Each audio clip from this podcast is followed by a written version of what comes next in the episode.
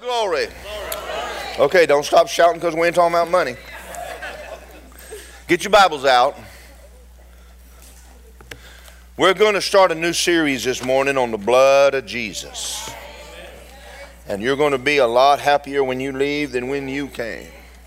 It's called Because of the Blood. There's a song that a guy wrote that goes to Mark Hankins' church. Because of the blood, I can enter in. And I think we sang it this morning, and um, what a powerful song. So, we're going to be talking about the blood of Jesus. So, go to Revelation chapter 1 verse 4.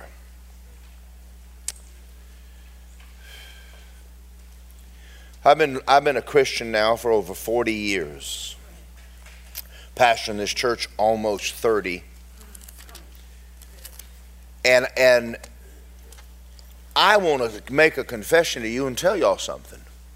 I've had times when I've dealt with doubt, I've dealt with unbelief, and I've had to deal with guilt and shame that I didn't measure up. Am I the only one in here? No. No. And you know what? You don't want to tell someone that when you're going through it because you, then you just become a crybaby. So I went to the Lord and I said, you know something? I know there's an answer in the Word of God to this. There's a there's a sit. You know, when we when when we listen to preachers, and and I'm not not anti listen to preachers, but I've been listening to faith and word preachers all of my life, and it seems to me like we're putting a puzzle together. Like you, y'all, y'all seen those puzzles? People put them out on the kitchen table, and there's like a thousand pieces to it, and and it takes months to figure out what the thing is. And it's just like it takes 10 or 15 years, just or 20, just to figure out what you're doing as a Christian. And you listen to this sermon, you get a little piece, and you put it over there, you get another little piece, and you put it over there. And after years, you start putting this puzzle together. I'm going to show you the whole picture today. I'm going to take all the mystery out of it today. We're going to completely clean all that up. We're going to deal with how to walk on this earth with absolutely no condemnation and no shame and be able to approach the throne of God. Now, you say you're going to do it? Absolutely, I'm fixing to do it. And I'm going to rock your planet right now. I'm going to show you some stuff from the Word of God that literally will change your whole life starting today. Now, we're going to stay on this for, I believe, a month, at easy a month, maybe longer. Revelation chapter 1, verse 4. To John to the seven churches which are in Asia, grace to you and peace from him who is and was and who is to come, and from the seven spirits that are before his throne, and from Jesus Christ, the faithful witness, the firstborn from the dead.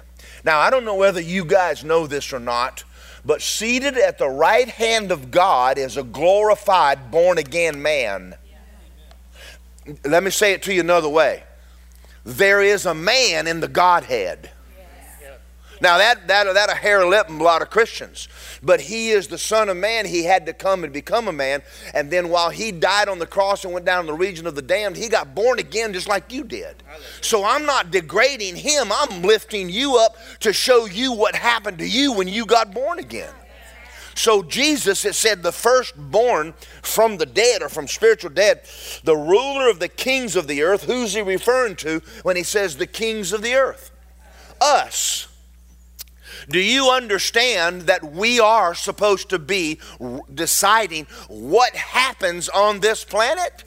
Do you understand that when he talked in the Bible about a church, uh, the word church is a political term. It's not a religious term. It wasn't a synagogue, it was a church. And, and it was a place where people got together and decided what is going to happen and what is not going to happen. The only people that are allowed to do that are kings. We decree the way it will be. We've decided whether we're going to have a good life or a bad life, whether we're going to, our kids are going to go to hell or not, whether our city's going to have immorality or not. And that's why he put a church in the center of the city. And the church is the most powerful institution on the planet where we gather today, hear the word of God, and we can decide what's going to happen in our city. We decided who would be the mayor. We decided who would be city council. We decided the other city council member. We've decided these things. You have a you you and I, he is the king of kings. What king is he the king of? You and I. What does a king do? He decrees the way it will be. Tra- we change laws. What do you think about it, church? What do you think about what's happening in America?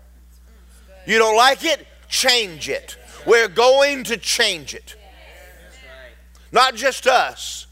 But that means the people around us that don't know Jesus, we're going to change that too. We're going to go find them. We're going to get them free from the devil, washed in the blood, sins forgiven, name written in the Lamb's book of life, made the righteousness of God, and healed in their bodies. That's our job. So he's talking about you and I here. He said, to the rulers and the kings of the earth who loved us and washed us from our sins in his own blood and made us kings and priests to God and Father. To him be glory, dominion forever and ever. Amen. Go with me to Revelation chapter 12. How did he wash us? Cleaned us up in the blood. Now, I'm going to make a statement here, and I want y'all to listen to what I'm about to say. Just listen to what I'm going to say. don't, don't ever forget what I'm fixing to say. Everything God does in the earth is because of blood. God does not move in this earth except by blood covenant. He never has, and He never will. That's a heavy statement. That's the reason why you have people going, well, how come all these people down here in Africa are dying of starvation? Because nobody ever went down there and told them about Jesus and got them washed in the blood. God does not move because you have a need. You can have a need and cry all day, and He won't do a thing about it. And the church has found this out. They're starting to find out all of my praying and crying isn't doing a bit of good. So, how did God deal with mankind? When God had a problem with Adam and he came with fig leaves from Victoria's Secret, he said, You get back over there and you come out in some animal skin. He said, If you ain't gonna shed blood, I ain't talking to you, son. And he started a blood covenant with Adam in the garden and it went with Cain and Abel because Abel, because, uh, because Abel brought the, the, the, the lamb to God and, and Cain brought the, the vegetables and God said, I know you go back with your vegetables and buy me a lamb. And he started right there with him and he's been and, and, and, and everything that God does on the planet, everything is based on blood, or He don't talk to you. Right. But you bring the blood to Him, and you, He'll talk to you all day long. Mm-hmm. Verse 10 I heard a loud voice in heaven. Now salvation and strength and the kingdom of God and the power of his Christ have come. When did the kingdom come? When I said it did. Now wait a minute, let's let's make a differentiation. I didn't say millennial reign.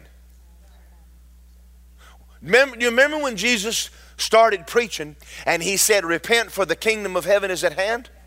So when did the kingdom come? When Jesus came to the earth, he started walking, he started preaching the kingdom. So where is the kingdom right now? It's inside of us.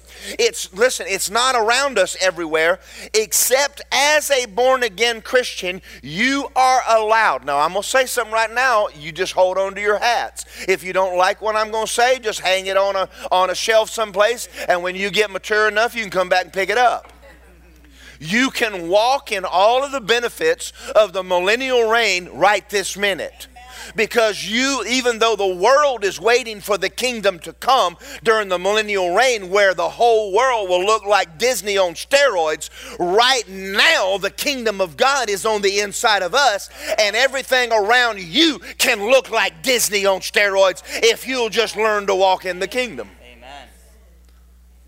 That is good preaching. I'm sorry. I just. And we've proven it. And we haven't proven it anywhere near what we're going to. Now, I'm not talking about money for money's sake, but listen to me real quick about money. If, if you don't have a lot of money, it's because you're selfish. Poor people are selfish. You're selfish. You can't help nobody. Someone's broke and you can't help them. That's selfish. So I want, I command you in Jesus' name to get rich. I command it.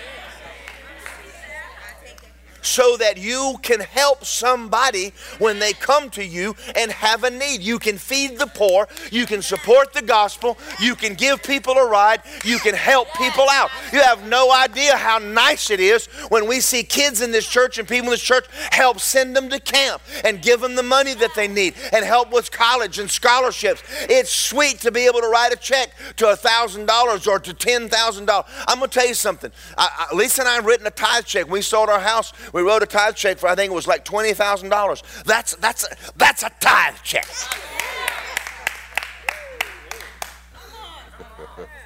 And we've got people in this church who've written checks like that. Thank you, Jesus. We're fixing to build a playground for the kids. Well, they're worth it. You need to be. And you say, I wish I had some money. I wish you had some money too. You hang around me, you'll get some. Because I'm going to preach it into you. Amen. I t- we were talking about a school while ago. Uh, did you know that John Stemberger has a school right now to take young people to Washington and to teach you how to operate in the government of the United States. And you could, he actually has a, I don't know how to do it, I'll find out for ones of you. Uh, wouldn't it be neat if some of the kids in this church became senators and, and, uh, and, rep, and representatives in the state? Wouldn't that be cool? We got kids over here, they're smart enough to do it. Wouldn't that be neat? Brain surgeons coming out of children's church. Why not? You say, you, uh, you think I'm, I'm believing too big? Nah, I ain't got started yet. I ain't even got, I ain't even begun. Y'all don't want to know what goes on in my little head. I got all kinds of stuff up here. All right, let's, let me finish reading this. I heard a loud voice saying, Heaven, salvation, strength, and the kingdom of God has come. It has come. It has come. It has come. It has come. And the power of his Christ have come already. For the accuser of our brethren who accused them before our God day and night, when Jesus rose from the dead, God threw him out. He is no longer allowed in the throne room of God to talk to God about nothing until the day he throws him into hell. Verse 11, and they, say me overcame him, the devil, by the blood of the Lamb and the word of their testimony, and did not love their lives unto death. How many of you understand you're in a fight? If you hadn't, you ain't been saved very long. Everything, you're in a fight for. Eh, listen, Every, even though everything belongs to you, even though the kingdom of God belongs to you, health belongs to you, prosperity belongs to you, Satan is not going to lay down and just let you take it without a fight. You're going to have to contend with him, and the only way to deal with that sucker is the blood. When he brings an accusation against your mind, you need to look at him and go, May I remind you that I am washed in the blood of the Lord Jesus Christ and washed from my sins. Now, let's, let me slow down here a minute. Every time I've ever believed God for something, and I mean whether it was sickness, disease, attack on my family, the devil always says, You're not going to get it. I mean, I don't know. Have y'all ever laid in bed and worried all night? Oh, yeah. I know none of y'all ever have. But I know Tim has. And that's why we're preaching this whole sermon just to Tim. Now, how many of y'all here later the devil go, what you gonna do? What you gonna do? What you gonna do? What you gonna do? Then he starts bringing up your past. Then he starts bringing up how you didn't do this right and you didn't do that right and you ain't nothing anyway. I'm gonna tell you that's a song and dance. And the problem is he's right. Go to, go to Romans chapter 3. Let's fix this mess. Woo! I think I'll just have a revival all by myself. Anybody want to come along? all of my life, I'll tell you something. I, I read the Bible dig all the time, but when I finally started getting a hold of this, oh my God, the devil went, uh oh we are in a heap of trouble. He has found out about the blood. Now, next Sunday morning, we are got the seniors are going to come and sing some songs about the blood from hymnals. Because it's time for us to bring the old back with the new. There are songs we should have never stopped singing in, in church. Nothing but the blood of Jesus. And we're going to let the seniors sing it because they are the only ones that can sing it right.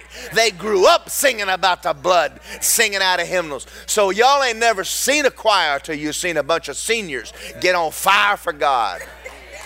And then if the young people are, if they behave themselves, we're going to let them come up with some songs and come up and bless us with them. What do you think about that? Let the young people come up and sing. And y'all can sing it the way y'all want to sing. You can rap it if you want to. I don't care how y'all sing it. Anyway, we got some stuff coming. We're just going to have fun around this church. If you don't want to have no fun, well, you're in the wrong church. I can recommend some dead churches somewhere around the city somewhere. I didn't read this when I told you Romans, and we'll come back to that in a minute. While y'all are there in Romans, don't leave. I need, I need, to, I need to go someplace else. Um, Ephesians chapter 2. So, why did God do all this? Why, why, why is God even messing with us? Now, I'm, I'm going to read this. Now, put this on the screen, Ephesians. Y'all don't have to go there. Look at this. God, who is rich in mercy, because of his great love which he has for us. Now, uh, now, now, now go to Ephesians. God has a problem. He does. He has a major problem. And I want to show it to you in the Bible. God is, uh, He's God.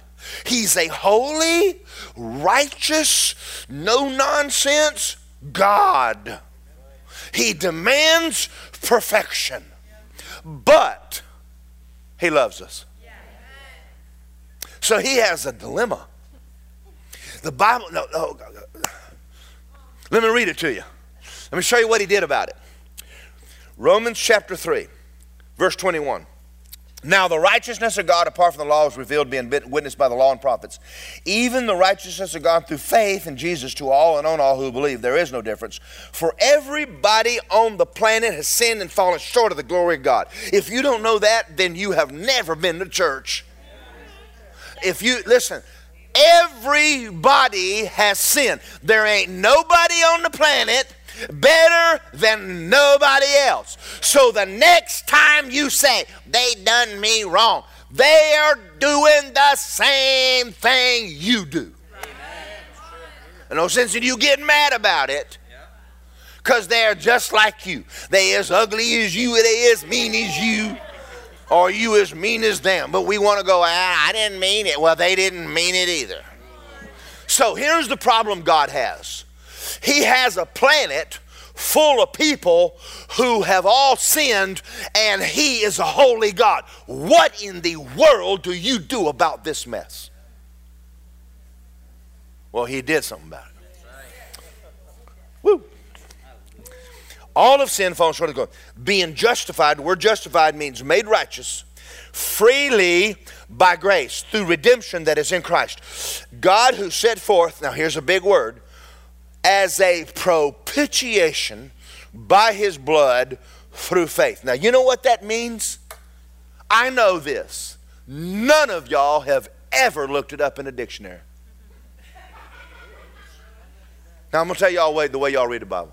You come to a big word and you go poop, poop, poop, poop, poop, and you roll right over the top of it. And you have no idea what that word means. And you skipped right over it. And you had to get your chapter in that day to get your brownie point from God. And you left and had no idea what propitiation means. Now, you're in church today, and I'm going to tell you what propitiation means. Propitiation means to reconciliation restoration to fellowship, it is a meeting place, it's the mercy seat. In other words, it's the place that God will meet with you. All right, now let's read it that way. God sent forth as a mercy seat by his blood through faith to demonstrate his righteousness because his forbearance he passed over the sins previously committed. To demonstrate at the present time his righteousness. He is righteous that he might be just, holy, righteous God, and also the justifier of those who have faith in Jesus. Though he is a holy God, he not only is the man that set the standard, he is also the one that said, Not only have you sinned and fallen short of the glory of God, not only have you broken all of my laws and been cast out of my presence, I have a problem, and even though I cannot tolerate the sight of you. I love you, so I'm going to come down to the earth myself. I'm going to walk the earth myself. I'm going to take my blood on that cross. I'm going to shed it for you, and I'm going to pay for your redemption, and then I'm going to get you back because I love you. Woo! So, what is a mercy seat? It's the, it's the altar of God. It was the judgment seat of God. The judgment seat. And when Jesus died and rose from the dead and took his blood to the judgment seat, it became the mercy seat. So that right now, listen to me, if you went out in the streets of Apopka or New York City, and you found a man or a woman there that had murdered people, lied, cheat, steal, kill, I mean, good for nothing, sorry, dregs of the earth. And you brought him into church this morning and brought him up here in the front. We could take that man to the mercy seat and get every sin he's ever committed washed away and made brand new like he never did a thing wrong. That's never been preached in this, in this nation. We got people sitting around knowing that they're guilty. And the church has never reached out to them. Listen, listen, we don't have to accept your lifestyle, but we can show you how to change it. If you're tired of sin and the wages of it, you just come on in. We'll get you washed in the blood, and you'll walk out of church today as though you've never sinned, and God treating you as though you were Jesus Christ Himself. Do you remember the blind man on the side of the road? He said, Son of David, I go to church, I tithe, I'm a good person. No, that's not what he said have mercy. I mean, the moment he said mercy, Jesus stopped in his tracks, turned to him, and said, You bring him up here to me. He said, What do you want? Let me tell you something right now. You say, I plead the blood, and Almighty God will look you right in the face and say, What do you want? What do you want me to do for you? The mercy seat is the place that God will meet you. Okay, go, go, to, go to Exodus 25. I ain't even got started yet. I'm about to, I'm just kind of warming up. I'm in first gear right now. Yeah, I'm a coming. I'm gonna take you with me. Exodus 25. Look, look at this. 22 and there I will meet with you. And I will speak with you from above the mercy seat between the two cherubim that are on the ark of the testimony about everything which I gave to command you. In other words, there is a place that the God of the universe will meet with you. It's at the mercy seat of God. When you when you walk in the throne room and say, "I plead the blood," you have an audience with a God who can do anything and will. Why will he do it for you? The blood. Not based on you.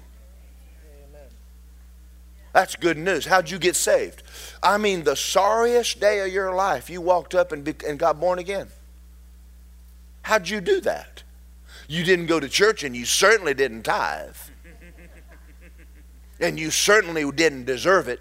And that one day you walked up to God and you and you said, "In I believe Jesus is Lord. He died on the cross and rose the dead." And God accepted you and washed you and made you a new creation based on what Jesus did for you. He did all that for you. Do you think that changed just because you've been saved for five years, 10 years, 15? No, it hadn't changed. No, it had never changed. So now we're going to talk about blood covenant. Y'all ready? All right. Go to Genesis chapter 15.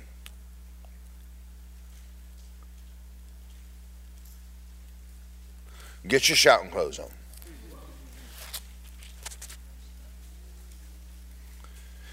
Have you ever wondered how Abraham got his prayers answered? Well, y'all are excited. Genesis chapter 15. We've heard, I've heard all of my life, and, and it's not, it's only partly true. That Abraham prayed for a child, and he believed God would do it, and God accounted him for righteousness. Well, let me ask you a question. How did Abraham get in on this gig without the blood of Jesus, and we had to have the blood? How did he become the only man in all the Bible that came into this without blood? He didn't. He didn't. I'm going to show it to you. Are y'all ready? Why did God answer Abraham? Why did God do what he did for Abraham? Yeah, the blood covenant. Chapter 15, 1. After these things, the word of the Lord came to Abram in a vision, said, Do not be afraid, Abram. I am your shield, your exceeding great reward. And Abraham said, Lord God, what will you give me, seeing I go childless? And the heir of my house is Eliezer of Damascus. And God said, Look, you have given me no offspring. Indeed, one born in my house is my heir. And behold, the word of the Lord came and says, This one will not be your heir, but one who will come from your own body will be your heir. And he brought him outside and he said, Look toward heaven, count the stars, and if you're able to count them. And he said, So shall your descendants be. And he believed the Lord, and he accounted it for righteousness. Verse 7 And he said to him, I am the Lord who brought you out of Ur of the Chaldees to give you this land to inherit it. Look at verse 8. And he said, Lord, how do I know I'll inherit it? Now, let me ask you a question. How do you make God do anything? You gonna sue him? You gonna get a lawyer? You gonna call the police? I'm gonna send the police up there and the SWAT team. They're gonna take you out if you don't come. And no, why do you? You don't make God do anything. What if God comes and says, "I'm gonna do this and this and this," and He leaves and He never comes back? What you gonna do about it? Nothing. You know the dilemma that you deal with every day of your life? When you're praying, here's the question Why should God answer your prayer? Or most people think that your faith is moving God. It is not moving God. It's going to get quiet here for a minute, but I want you. you I, have listen. If we're, we're, going to we're, we're going to get this church to the place where there are no sick people in it. Yes. I mean, we're going to have to find somebody to pray for. Is anybody sick? Come on, bring somebody sick. We want to pray for somebody today. Ain't none of y'all sick. We're, we're going to get this church to a place where ain't no broke people here. Amen. But how are we going to get God to do it? That's a good question because there's a lot of sick people in the room right now, and you've never gotten God to do anything. Come on, it's getting quiet in this Baptist church. You just listen to me. How do you make God keep his word? Abram asked God that question. Yeah, you got all right. I got that. But ain't nobody going to make you do nothing. Now look at the response that God gives Abram. And you're about to see something powerful. Look, I want you to listen to me. This is a this book is a old blood covenant and a new blood covenant. That's what this book is. This book is a contract between God and a man named Jesus. Ratified and cut by blood. A blood covenant is a contract that cannot be broken. Hello, guys. That's why this is going to take me a whole month, if not more, to go over this. We're going to talk about blood covenants in Africa. We're going to talk about blood covenants in India. We're going to talk a blood covenant called a marriage. Do you know what a marriage is? It's a blood covenant. So let me, let me help y'all with this. Let's just stop right here before we talk about Abram. Let's say that I call Crystal today and say, Crystal, I want dinner.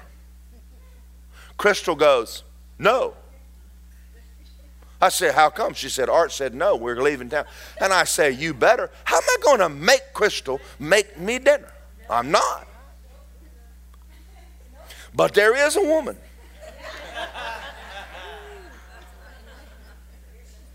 There's a day that Lisa walked up to me and said, I said, I'm going to be a husband to you. She said, Really?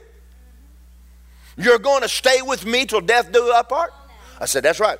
You're going to give me children? I said, That's right. You're going to give me your credit card? I said, That's right. You're going to buy me a car? I said, That's right. She said, You meet me at the church. Are y'all out there listening to me? This is, this, this is, not, this is not a joke. It's not a joke. You, I'm going to give you me. You want me? To give you my body. You want me to sleep in your bed with you. You're going to meet me at the church, and we're going to bring a preacher in there, and we're going to cut a blood covenant. Because when things start going bad, I want to know when I wake up, you still in that bed with me. I want to know when the bills are there, you get you the one paying them. I want to know that when there ain't no money and the kids need food, you're going to get off your ha ha and get a job, and you're going to support this family. Do you understand that? And I said, absolutely Absolutely. And they said, You call us a preacher, and we are going to cut a covenant. Now, when I call up and say, I want dinner, I want dinner. Are y- y'all understand this? That's a covenant. I know one person will cook me dinner. She knows there is one man, hell or high water, will come and get her. She knows there is one man that will love her when she's good and love her when she's not so good and love her when she's beautiful and love her when gravity is taken over. I will love her. Why? We're in covenant.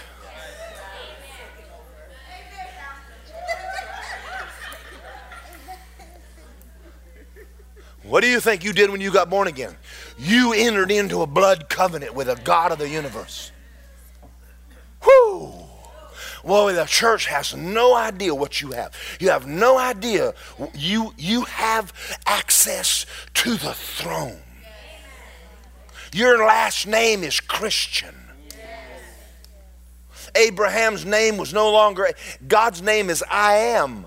And this throws people. They, they, they've got so many goofy ways, but he took God's name and put it on the end of Abram, and I am becomes Abraham. And Lisa's name be, stopped being Leggett and became Morgan. And she should be quite proud of that. And when she has a problem, she don't call her daddy, she calls her husband. You understand that? Now, when I have a problem, I call my Father. Heavenly Father, I have a need. And he, is he coming? You better believe he's coming. All right, now how do we know this? Okay, I got to get excited all by myself. I'm going to have a revival. Did I say Genesis 15? I got to go back. I, I opened up my Bible and I lost my place, and y'all made me do it. No, you didn't really. Okay. Okay. How do I know I'm going to inherit? He said, You bring me a three year old heifer, a three year old female goat, a three year old ram, a turtle dove, and a young pigeon. And he brought them to them and cut them in two. What's he doing? He cut in covenant with him. All right placed them opposite each other, and they did not cut the birds in two, and the vultures came down on the carcasses, which is the devil trying to steal your victory, and you got to beat them off. And Abram drove them away. And when the sun, now look at this, you got to read this. When the sun was going down, a deep sleep fell on Abram, and behold, horror and great darkness fell on him. Now, most people read that and go, What? All he did was cut a bunch of animals in two, and now he's having a deep sleep, and God has given him a nightmare. No. Did is God God said, I'm going to show you how you know if you ask me for a son, I will give him to you. If you ask me to heal you of cancer, I will heal you of cancer. If you ask me to pay your bills, I will pay you. If you're a mama and you are barren and can't have children, you can have children. If you are if you've been kicked out of high school and don't have nothing but a and you ain't even got a GED, God will bless you coming in and he will bless you going out and he will will make you rich because He will answer your prayers.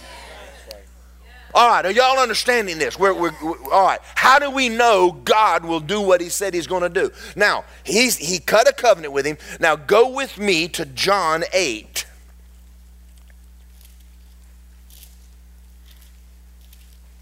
I'm sorry, it's going to take me just a minute to go from scripture to scripture, but I, I got to do this because if you don't see it, if you don't see it, you're going to walk out of here today and go, I think that guy's crazy.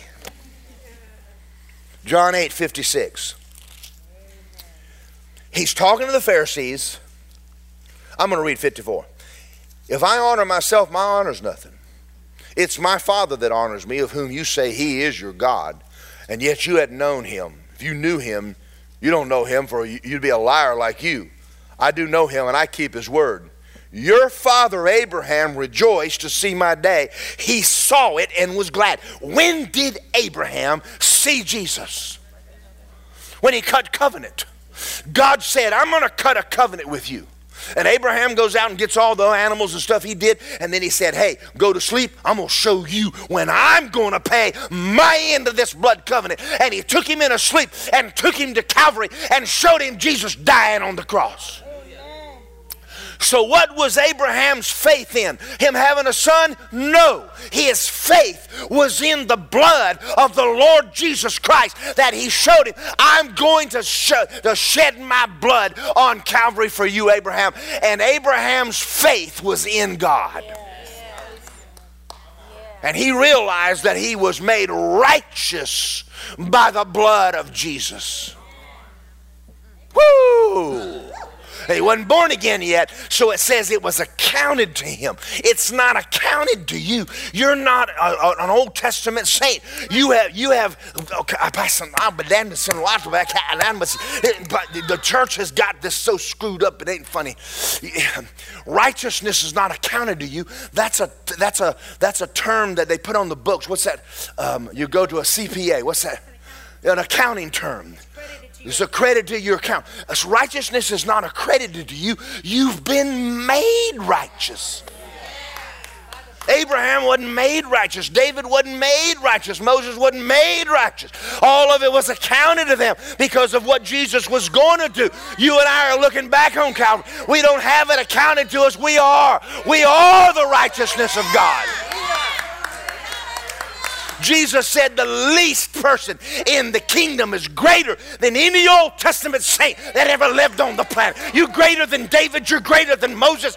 You have been washed in the blood, born again, filled with the Holy Ghost, and the devil has lied to you, told you you ain't no big deal. That's a lie. It's a lie from hell. You are you are queens, yes. princesses. Yes. Man, no, I mean when you start, I mean you should walk like it, you should dress like it. You should dream like it. Don't apologize. When God does something for you, don't apologize for it. I had a hard time when I first got born again, and God started giving me nice stuff, and people started criticizing. What's your motive? What's your motive? What's your... None of your business. My daddy gave it to me, and I'll drive a nice truck if I want to, and I'll wear nice clothes if I want to, and I'll go to a vacation if I want to. And it's none of your business. Do you understand me? I didn't get it from you or your tithe, hallelujah. I got it from my daddy. Woo! If you want some money, get out from under the curse. Do you understand that every sinner on the earth is cursed now? They're already damned. They're damned. And you, th- you think I'm lying? Listen to them talk. Damn you did, damn that, damn that, damn that, damn, damn, damn, damn, damn, everything, damn, damn, damn. Well, it's coming out of the abundance of their heart. Yes. Yes. Stealing money from the government ain't going to make you not damned, you still damned. You want to come out of damnation, get born again, give your heart to Jesus, get redeemed from the curse of the law, get Abraham's blessings on top of you, become a joint heir, and let the Heavenly Father pour out His Spirit on you because of the blood, and now you ain't damned no more. You can be happy, and then you can have someone trying to take your money and can't. Right, sorry, I got a little excited. Anyway, the Jews said, You're not even 50 years old. Have you seen Abraham? Most assuredly, I say to you, before Abraham was, I am. Woo! That hair lipped him. I mean, you want to make somebody mad? Look at him and say, As he is, so am I in the earth.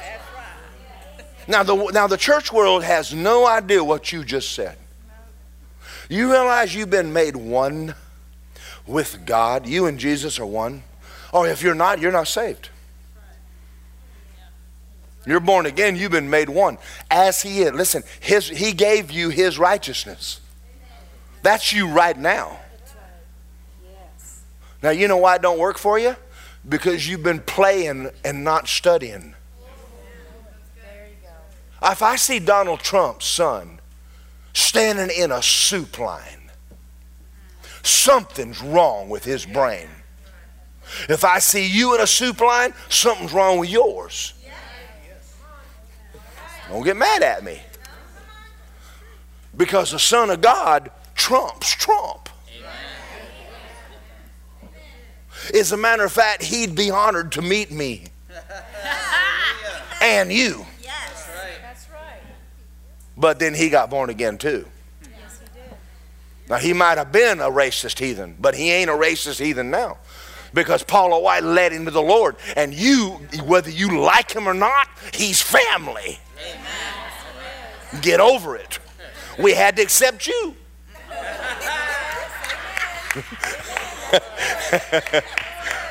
I don't know whether y'all know this or not, but we're going to be together a long time. If y'all don't get it here, you're going to be in my class in heaven, so y'all might as well get it now. Right. I'm going to say something profound to y'all. I love y'all.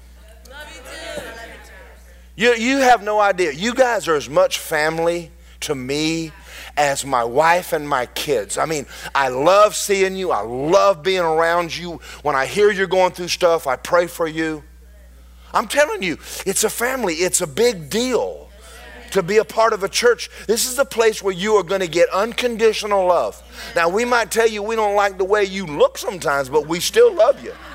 And when my, somebody might spank you every once in a while, and say, We will take you to the woodshed, baby. Okay, okay. That's the truth. That's the truth, and you shall know the truth, and the truth shall make you mad. That's my personal scripture. All right. All right, Matthew 27 45. I want to show you this one more. Just put it on there. And from the sixth hour to the ninth, when Jesus died on the cross, darkness was over the land. Whole earth went black. Whole earth, whole earth went slap black. Boy, to see that day, the, the movies have never done it. When he died, the, the sun refused to shine. People sitting in black dark. That's why it says it must have been the Son of God. I mean, the earth and the whole earth shook. There was an earthquake over the whole earth shook. God Almighty had become sin. God, the greatest, the greatest force that's ever been in the earth is when God raised Jesus from the dead. Because he didn't just raise Jesus from the dead, he raised every man that had ever sinned from the dead. Amen. That was the greatest display of power, and he raised you from the dead. Greater than making the earth and creating the universe. And that power is in me. Yes. And is in you. Yes. all right, all right, okay. Exodus chapter 2. Now, you know what I'm going to do one day, and I hope you do not mind. I'm going to do it whether you mind or not, but I'm just going to do it. But I got to tell you, I'm going to do it so that you'll know when I do it what I did. I'm going to take that clock off that dead gum wall. Yes, do it. Because you can't have church and God wants to do something and y'all about there going, I'm hungry. So here, I'm gonna listen, just listen to me.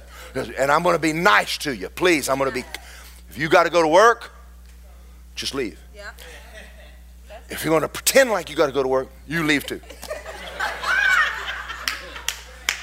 and nobody gonna say nothing to you. You understand? I will never say nothing to you.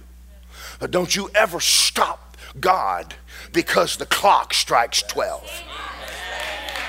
I'm going to give y'all a little help here. Why don't you just wait until the Baptists are gone anyway?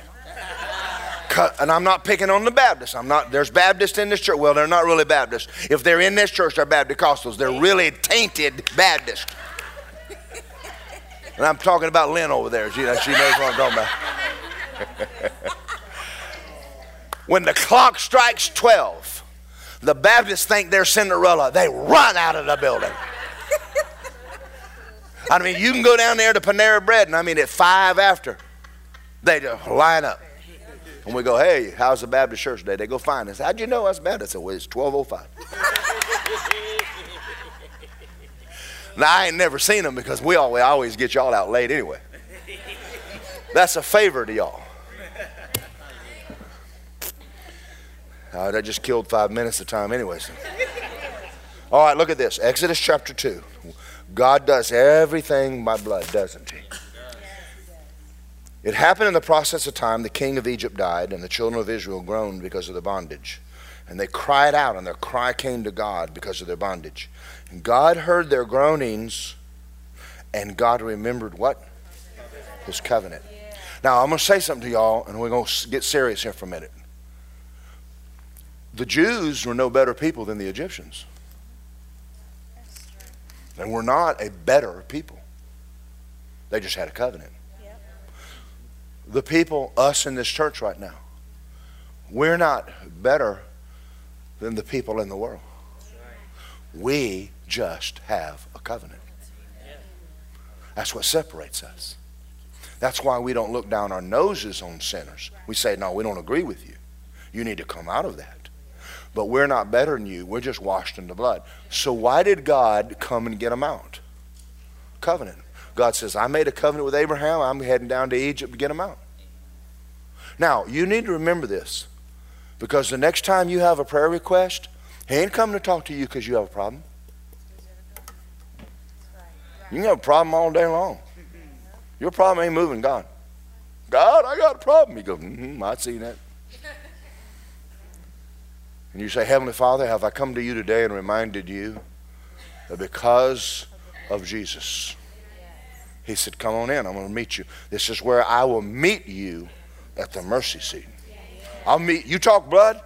Come on. Now you're going to notice something. When we start singing songs on the blood, God's going to come in this church.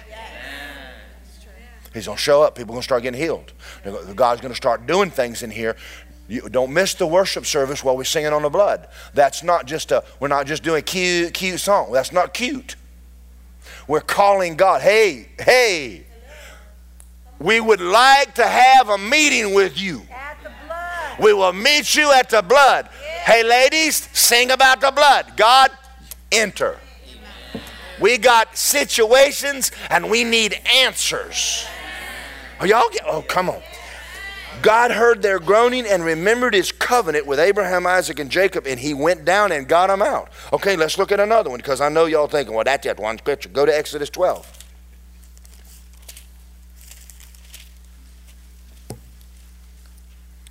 Now I'm going to say something right here.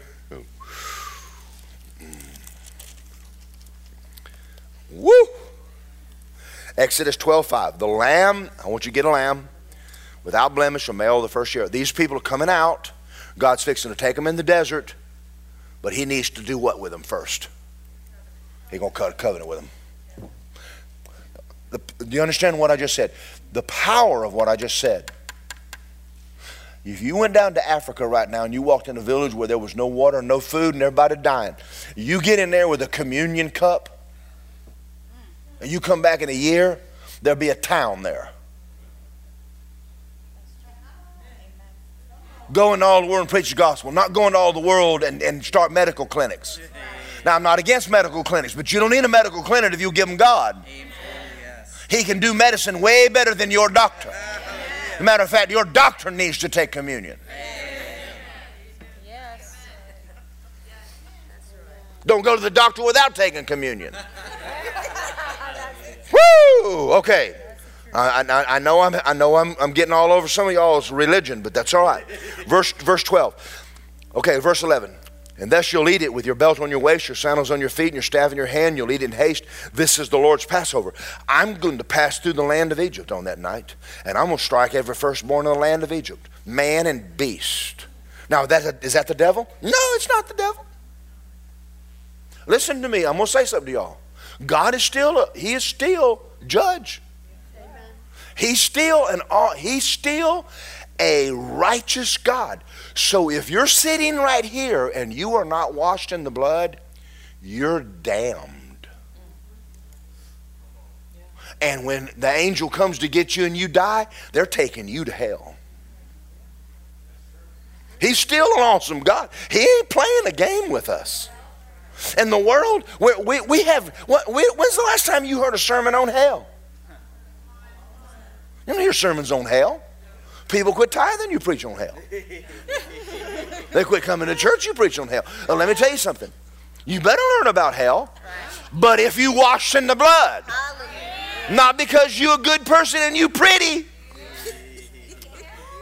there is therefore now no damnation to those that are in Christ Jesus. I mean, the moment that you said Jesus is Lord, what do you think happened to Paul on the road to Damascus? I'm going to say something else, you I'm going to mess up your religion. Paul was killing Christians. Jesus came to kill him.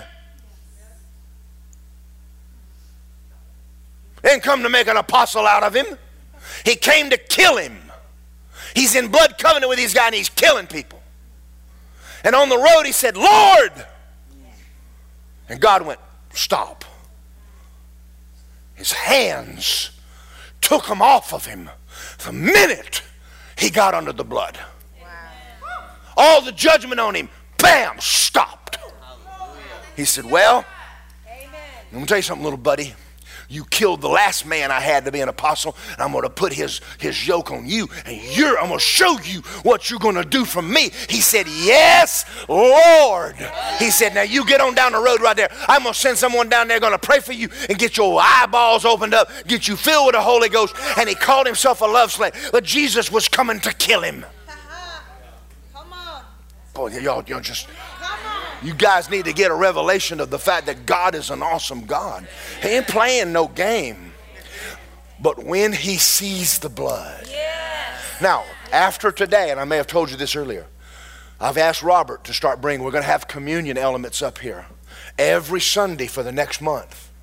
I'm not going to serve communion to you. But if any time during the end of the service you want to take communion with your family, get up, walk up here, you take communion with yourself, with your family, you get under the blood, and you walk out of here and you tell the devil where to go.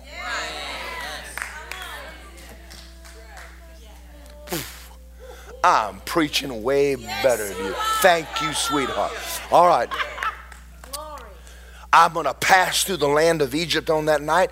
I'm going to strike the firstborn of the land, both man and beast, and against the gods of Egypt. I'm going to execute judgment. You do not want to be around here during the tribulation period. You do not want to be on this planet. And now the blood will be a sign for you on the houses. And when you see the blood on that person, you pass over them. Now, here's the thing with you and I. Does the devil have a right over you now? No. Absolutely not. Let's talk about health. Sickness is from hell. God has never used sickness one time in your life, and you can't find one scripture in this book that said God uses sickness to teach you anything. It's a lie.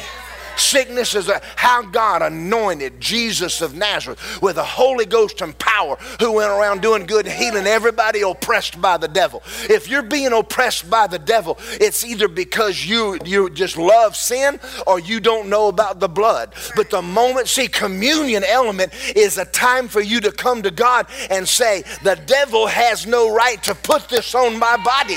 Uh, you have no right over me. I'm washed in the blood.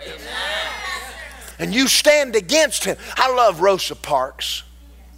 One day, one day I can't wait to meet that woman. She's about a gutsy little thing. Black woman. You know that they didn't win the war the day she decided not to ride on the back of that bus. She already had rights.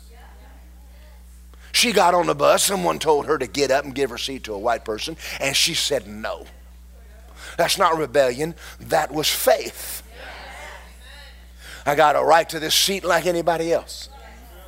Why do you think the Bible says fight the good fight of faith? Who are you fighting? Who you fight? You gonna fight? So they put her in jail. She said, You call my lawyer.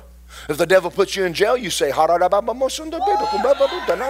to call in my lawyer. Hallelujah. I got a paracletos in heaven. And he's fixing to, he's fixing to get a hold. Nah, you ain't putting this mess on me. I got rights. I have a blood covenant. Uh, listen, Rosa Parks had a right to ride anywhere she wanted to ride. And boy, I'm going to tell you something. The, the South got rid of colored bathrooms because they were illegal. It had been on the books for years until somebody said, I think about haul this mess I want and I ain't putting up with it no more. And when you get that gutsy, when you decide you're going to get that gutsy, you're going to walk away from all the mess that's on your life. You have a God given right to victory in this earth. I came that you'd have life and have it abundantly. It's not God stopping it. They overcame him, the devil, by the blood and the word of our testimony. And they overcame. We overcome him. There's last days we're coming into. Don't you even be afraid of nothing that's going to happen. Baby, you, the righteousness of God, you're kings and priests. There was light in Goshen.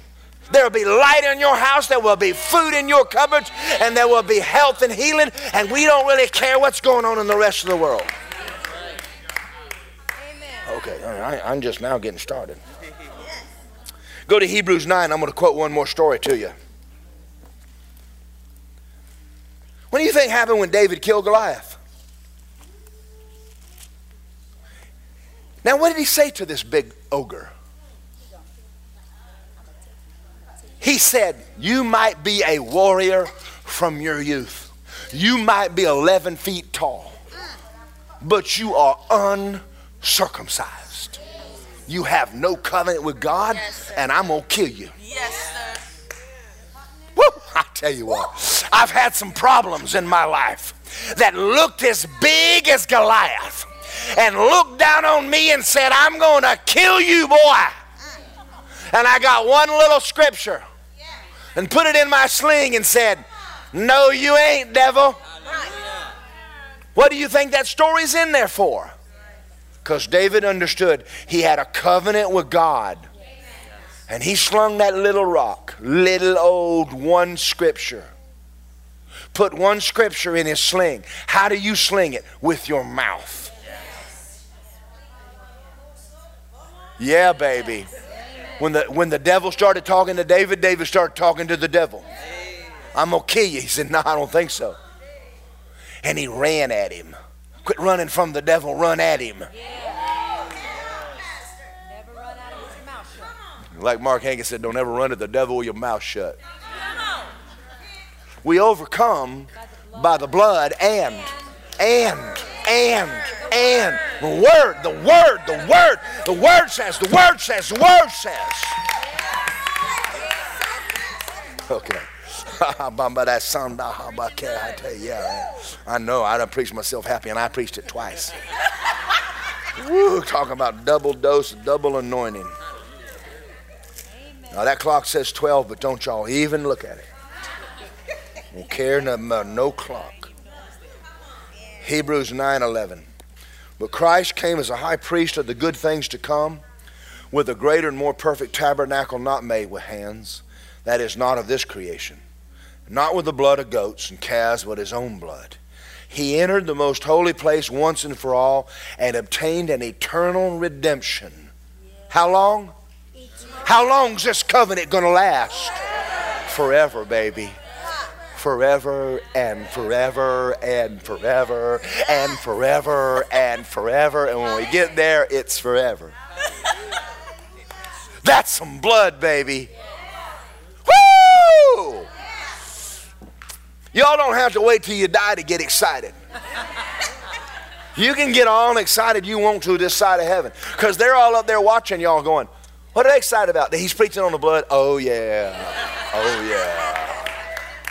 Who was it? Kenneth Copeland said that um, uh, um, Gloria's brother, little brother, little brother, spoke to a woman who had, was she died or just? No, he died. No, I know, but the lady that talked to him in heaven. Yes, she died, but Jesus sent her back. But Jesus sent her back. But her little brother came up and said, We're, we're all preparing the marriage supper yes. now. Come on. Come on soon and very soon we are going. I wish I could sing. I'm going to tell you. See the King. Woo! We are going to see the King. Come on, Andre, preach it.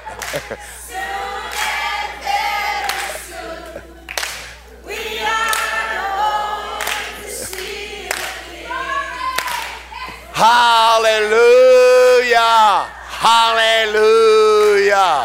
We're going to see the King. Woo!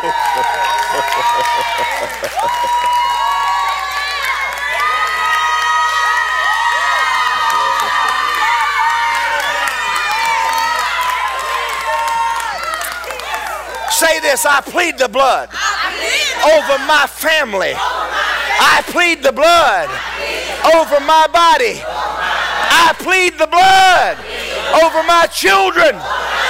In Jesus' name, I plead the blood over my checkbook. Hey, devil, get off of my stuff. In Jesus' name. Hey. All right. I got one more scripture and I got to turn y'all loose on the city. I think y'all are going to become Pentecostals one day. If you're a visitor here today, we understand this ain't your church. It could be, it should be. I mean, you, do you guys understand that? I'm, I'm going to tell a story. When I got when I got born again, and I'm not going to go into that depth because y'all heard it so many times. I mean, I, I ran around with the outlaw gang guys. I ran around with bikers. I got kicked out of a city. You know, they don't kick nice people out of cities. I was one hell-raising son of a gun. And they told me, if you ever come back through, we'll, you'll never you'll never leave again. In other words, they had a lot of people there that committed suicide by shooting themselves in the back of the head two or three times. They a bad city. When I got born again and I walked that altar that day and got born again and God, God started treating me like I had never sinned. I had a, I could not handle that much love. I, I thought, oh my God, he's gonna he's gonna leave me. I mean, everybody else leaves me. I, ha, I, could, I had a hard time with that much love. So one day I'm at Rhema, Bob Yandian's preaching on redemption, and I got it. I learned what happened to me. And I got it. I got the revelation of it. And I'm in church on Sunday morning, Buddy Harrison's church. And this, they didn't dance in the Holy Ghost in this church. But I, I, I'm sitting right there where Osel, I'm sitting there on a Sunday, and they're, they're and I'm, I'm having a Holy Ghost fit inside. I mean, I'm, I'm like, I am redeemed. I'm forgiven. I mean, I'm washing the blood. I mean, God ain't mad at me. I cannot sit in that seat. And I got out and I got out in the aisle and, and I told God, I said, I feel like dancing. And he said, dance. This is during a church. Service. It had nothing to do with what Buddy's preaching. What Buddy? I don't know what Buddy's preaching. I'm still thinking about what Bob Yandian preached the two days before at Rhema. I mean, I'm lit up like a neon sign with this. And I got out and I cut a rug, and Patsy Harrison had to stop the whole church service to explain what, what just happened. You can't, you, if you sit in a church quiet, you need a revelation of what happened to you. You, you finally find out that who you are and what belongs to you, you won't sit long. You're going to have. So I had a shout in my heart. Well, then you might want to let it out. Ain't no sense in bottling it up down in there. Maybe you're about to blow up. Let her go. Amen. That's right. Well, what are people going to think? Who cares? When you pay my bills, I'll worry about what you think. And they already pegged you anyway when you came in. Your name is out. You one of them. All right, well, I, I still hadn't read Hebrews 9. Okay. Verse 13 If the blood of bulls and goats and the, and the ashes of a heifer sanctifies for the pure in the flesh, how much more shall the blood of Christ, who through the eternal Spirit offers himself without spot to God, cleanse your conscience from dead works to serve the living God? Now, I'm going to tell you what's going to happen in the next three weeks in this church. You're going to get over a sin consciousness. You're going to get over praying, oh God, I missed it, oh God. You, that'll all stop.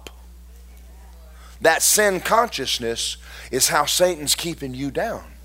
Because he's constantly reminding you, how are you to plead? The blood. Sin consciousness means that you still don't have a revelation of what Jesus did. And I'm going to tell you something, it's not easy. If you're an old line Pentecostal, this will be hard for you because you've heard legalism all your life. Now, I'm not saying we shouldn't live right. God does not answer your prayers because you're good or bad. He answers every prayer because of Jesus.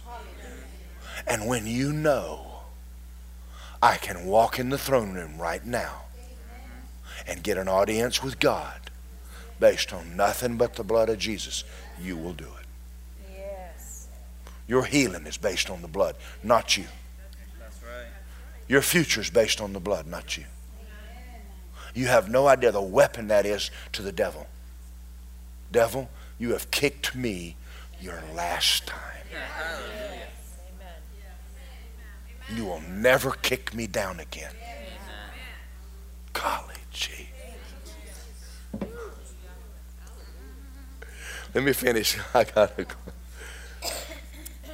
For this reason, he is the mediator. He's a, he's a glorified man in heaven sitting between you and God, the mediator of a new covenant by means of his death for the redemption of the transgression under the first covenant, that those who are called may receive the promise of eternal inheritance. Now, I want to read a couple more scriptures, and y'all don't need to go. According to the law, all things are purified with blood. Without the shedding of blood, there is no removal of sin. For by one offering he perfected, perfected forever those who are being sanctified. Who? You. Are you perfect? Yes. You're a spirit. You're perfect. That's what God sees perfect. When He looks at you, He sees your spirit, and you're perfect. It's powerful. That is powerful. By one offering, he perfected forever those who are being sanctified. The Holy Spirit witnesses as he had, This is the covenant that I'm going to make with them after those days. I'm going to put my laws in their heart, and their minds I'll write them. Their sins, their lawless deeds, I will remember them no more. Therefore, having boldness to enter the holiest by the blood of Jesus. What sin does he, is, when he looks at you, what's he seeing? He sees nothing but the blood. That is incredible.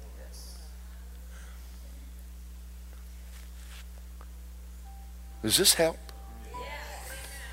This this took me a year to get this in my soul. Because I'm a very strong person. I believe in living right. But no matter how well I have attempted to do, I've never measured up. I've tried to be the best pastor, but I don't measure up. I've tried to be the best Christian, and I don't measure up. I've tried to walk in love, and I don't measure up. What happens is your soul starts getting in condemnation. And then one day you open up your Bible and you go, Father, forgive me. I got in this thing by the blood.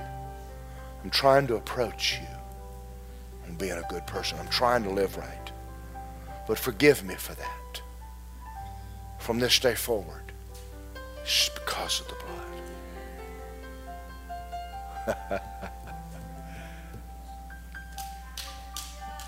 In God awesome?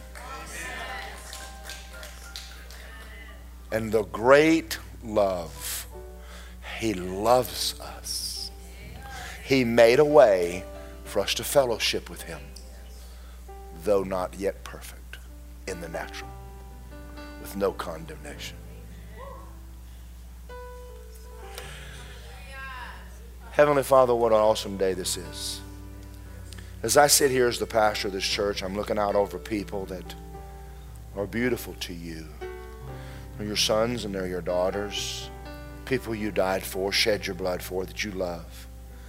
I have done everything in my human power and my voice to convey the truth that they must get a revelation of now. And I'll do the best I can in the days ahead to talk about this. I pray if anybody walked in here today that is not born again, that they would be today. They would walk up and receive Jesus as the Lord of their life and come out from under condemnation, all of it. If they're in here today and they're not in fellowship with you, that they understand that they're one prayer away from having every sin washed away. If they came in here today sick in their body, they realize they don't have to put up with that anymore. If they came in here under condemnation, I pray they go home full of joy, knowing that the blood of Jesus has made them right. Satan, you're a liar. I command you to stop every maneuver against the people of this church. You're not ripping them off, you're not robbing them, you're not tearing their homes up anymore. We're putting you on notice that your days of, of wrecking lives are over. We plead the blood of Jesus over this church. You have no rights here. You have no right to kill anybody in this church with cancer. Not again, not ever again. You have no right to tear up families and homes ever again in Jesus' name. You're not going to do it. We're not going to tolerate it in this church anymore. We know who our enemy is, and we now know how to overcome you. So we have one thing to say to you the blood of Jesus. And if you want to talk about it, let's talk about your future, devil. Let's talk about yours. Now, Father God, thank you for this morning for the revelation of the blood. I pray everybody leaves today and this sermon today gets engrafted on their heart. So the devil's there's no more no more robbing them of victory in this life. And I give you praise and honor for it in Jesus' name. Honey Bear, take this away. Amen. Praise the Lord. The blood of Jesus. Amen attained an eternal redemption for us forever. Amen. I'll go off of what he said in his prayer. Just hang tight with me for a minute. You are one prayer away, one prayer away from having your sins washed away. If that's you this morning and you can't say, I just can't join in on this all this victory stuff, that may be because you're not born again or you just don't know who you are in Christ. But if you have never called on the name of the Lord, today is the day of salvation. I don't want you to leave this morning without doing that. So as my ministry and altar workers come forward, Romans 16 31, Acts 16 31 says, Whosoever shall call on the name of the Lord shall be saved. Just one simple prayer away. But it's a huge, humbling, obedient act of your heart. This is Jesus, I want you to be my Lord. I want you to be my master. He gave his all for you, and he's just asking for you Amen. He's just asking for you. He he he wants you to be family, but he can't make you. If I made a cake, well, I probably wouldn't make a cake for you. But if I made a big ice cream sundae for you, because I like ice cream, and it's got your name on it, if you don't take it from me, you didn't receive it. But it's got your name on it. It's for you. It's waiting for you. It's just sitting out here in my hand.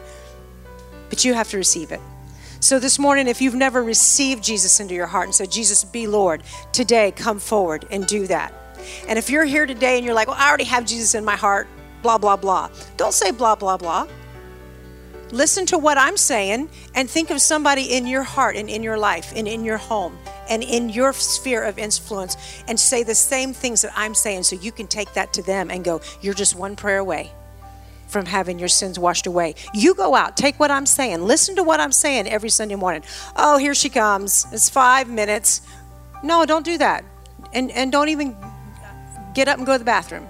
Just, just give God the honor and respect that if someone wants to come forward and give their heart to Jesus, you have been a part. You get the same, uh, you get the same account and credit for every person that gets saved in this church is on your account because you're supporting this church and you you are supporting the message and you're here allowing the spirit of God to move. Amen. So if you're here this morning you want prayer for any reason, come up.